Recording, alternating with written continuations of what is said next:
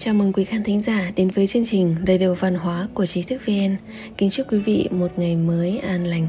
Hôm nay mời quý vị đến với bài viết của Nguyễn Thị Bích Ngà. Dạy trẻ biết quan tâm tới mọi người.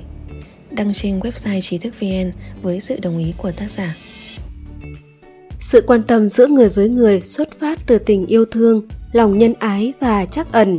Cũng có khi sự quan tâm xuất phát từ tính tò mò hoặc lợi ích trong bài này, tôi muốn nói đến sự quan tâm ở vế đầu, tình yêu thương, lòng nhân ái và trắc ẩn. Ta có thể nghĩ nếu yêu thương thì tự nhiên sẽ biết quan tâm, cần gì phải học. Không phải như vậy. Quan tâm đúng cách rất khác với quan tâm không đúng cách.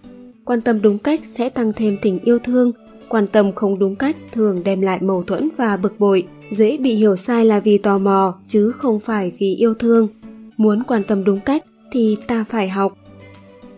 Cha mẹ luôn yêu thương con cái và quan tâm, chăm sóc, dạy bảo, mong muốn con cái nên người.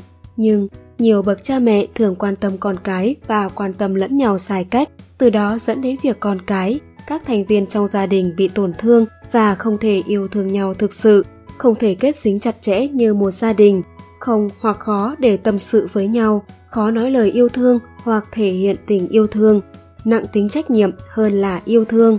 Mái nhà không thực sự là tổ ấm để các thành viên tìm về. Bà tôi bị bệnh cao áp huyết và tim mạch. Ông hay bị mệt khi nghe tiếng động lớn đột ngột hoặc ồn ào. Trong khi chúng tôi đang tuổi con nít, nô đùa ồn ã suốt ngày. Mẹ gọi mấy anh em lại nói về bệnh của ba và yêu cầu chúng tôi khi nô đùa thì ra sân, tránh cho ba việc ồn ào. Ở trong nhà làm việc thì cần nhẹ nhàng tay chân khi hiểu rõ điều đó, chúng tôi giữ được sự yên tĩnh cho ba mà không cần mẹ phải quát mắng.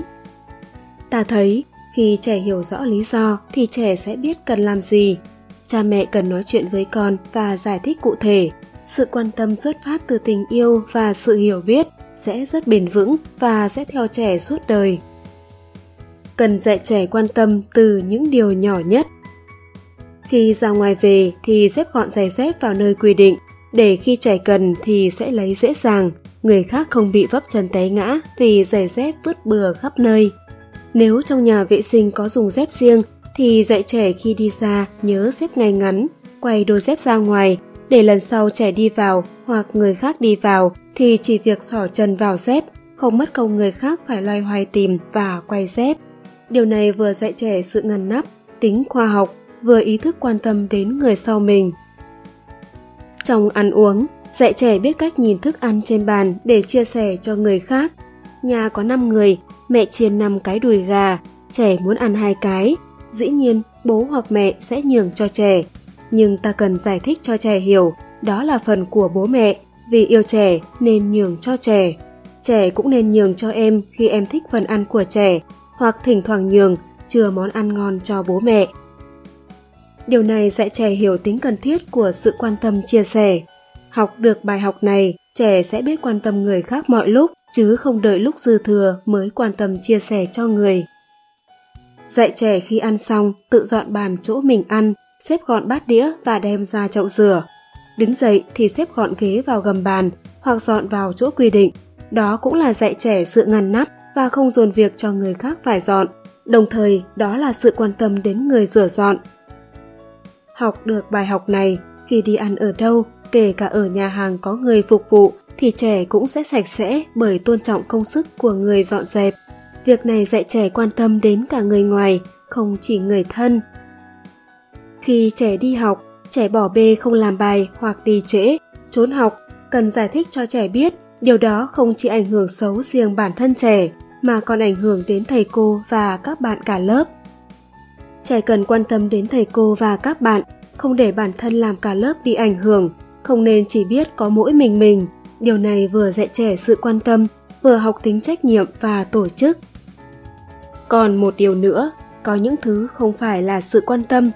Ví dụ, khi trẻ té ngã bị chảy xước, cha mẹ tuyệt đối không được trách mắng ngay lập tức, kiểu như, đấy, tao đã bảo đừng có chạy mà vẫn không nghe, để té ngã chảy máu như vậy đó tuyệt đối đừng bao giờ nói những câu như thế.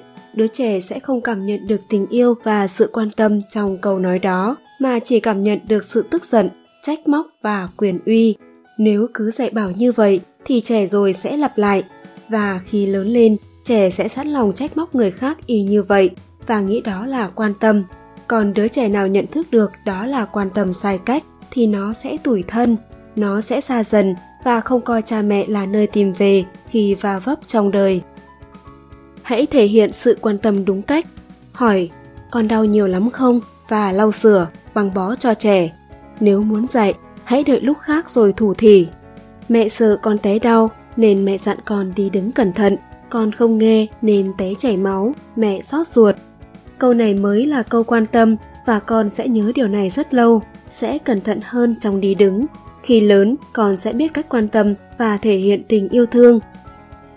Bố mẹ muốn dạy con cách quan tâm đúng cách thì bố mẹ cũng phải quan tâm nhau đúng cách và quan tâm người khác đúng cách.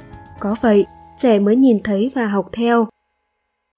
Bố mẹ việt thường trách con cái không quan tâm mình, nhưng lại không bao giờ nhìn nhận rằng mình đã dạy con sai cách ngay từ điều nhỏ nhất. Ví dụ, khi đi ăn hàng quán, bố mẹ bày bừa ra bàn vứt rác xuống nền nhà và nói sang kệ để nhân viên phục vụ dọn. Nhưng rồi, bố mẹ lại yêu cầu con dọn bàn ăn khi ở nhà. Dạy con sự quan tâm không khó. Chỉ cần chúng ta nhận diện rõ và đúng thế nào là quan tâm đúng cách, thế nào là sai cách, rồi tự sửa mình thì sẽ dạy được con. Đến đây là kết thúc bài viết dạy trẻ biết quan tâm tới mọi người của tác giả nguyễn thị bích ngà Chúng tôi xin gửi lời cảm ơn chân thành đến tác giả và cảm ơn quý khán thính giả đã lắng nghe, đồng hành cùng trí thức VN. Kính mời quý vị bấm subscribe kênh và bấm chuông để nhận được video mới nhất của chúng tôi. Xin chào và hẹn gặp lại quý vị trong các chương trình tiếp theo.